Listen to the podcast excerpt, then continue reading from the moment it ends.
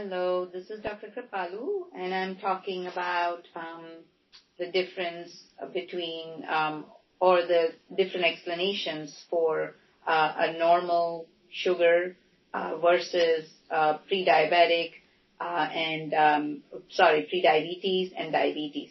So you know these are all kind of terms are getting in interchangeable, um, and basically it's all about insulin resistance. So what happens in the body? What is type 2 diabetic or pre-diabetic? What is happening in the body? So the ideal way to explain is normally for a normal person, when you ingest food, for example, let's eat whatever meal you're consuming, um, what happens in the body? Everything converts into sugar. Now, when it converts into sugar, how does the sugar enter the cell for energy?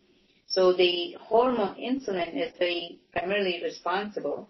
That is the one which works to get the sugar into the cells for energy. So that is the normal way the body should function.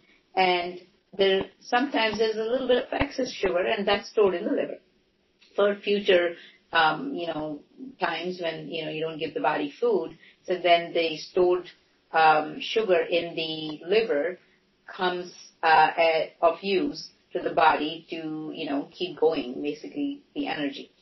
Now, what happens, however, in modern life, this is more common nowadays. And what happens is we do not give our body a break. We eat for pleasure. We eat for, you know, if we're bored, um, or we just eat for, you know, when we are, you know, depressed and anxious, and so many different reasons to eat. So now what happens is when you're eating, when the body actually doesn't need that fuel, what happens? So the same process occurs. When you eat food, it breaks down into sugar. Now what happens is when the insulin tries to put the sugar into the cell, the cell already has the sugar in, in it. So the, it, there's a, the, the feedback loop or the communication between the insulin and, um, you know, the cell um, is, okay, I don't want any more sugar. I have enough fuel. So I, um, so it kind of turns it away. Now what happens during the time, there's this excess sugar which is hanging around in the um, blood, which causes problems and complications over time. There's only so much which can the liver also can store. So what happens is the insulin now has to send the sugar somewhere. So then it converts into fat, and it's the fat which is trying to go into the cells, and that's how people will have this, you know, pot belly or the belly fat, um, and then what happens is, you know, the, the, liver starts accumulating, uh, sorry, accumulating fat now. So this is the process which occurs. So over a period of time, what happens is every time the food comes, the, the signal for the insulin keeps, you know, happening and the insulin keeps going up.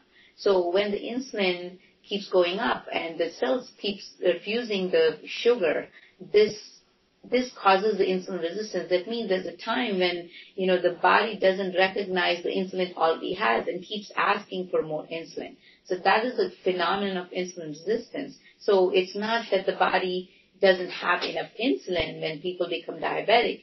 The insulin is not being used appropriately because of the resistance which is developed. So this is how the first step which occurs is called pre-diabetes or impaired glucose intolerance or insulin resistance.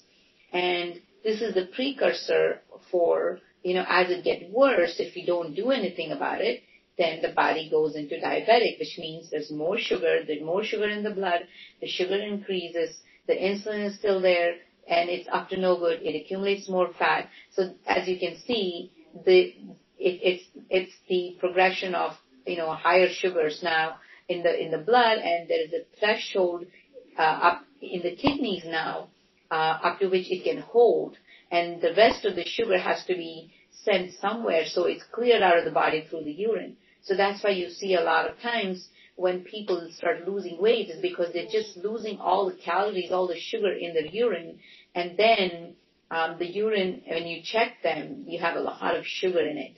So, um, you know, that is the phenomenon of, you know, the normal versus pre-diabetes and diabetes.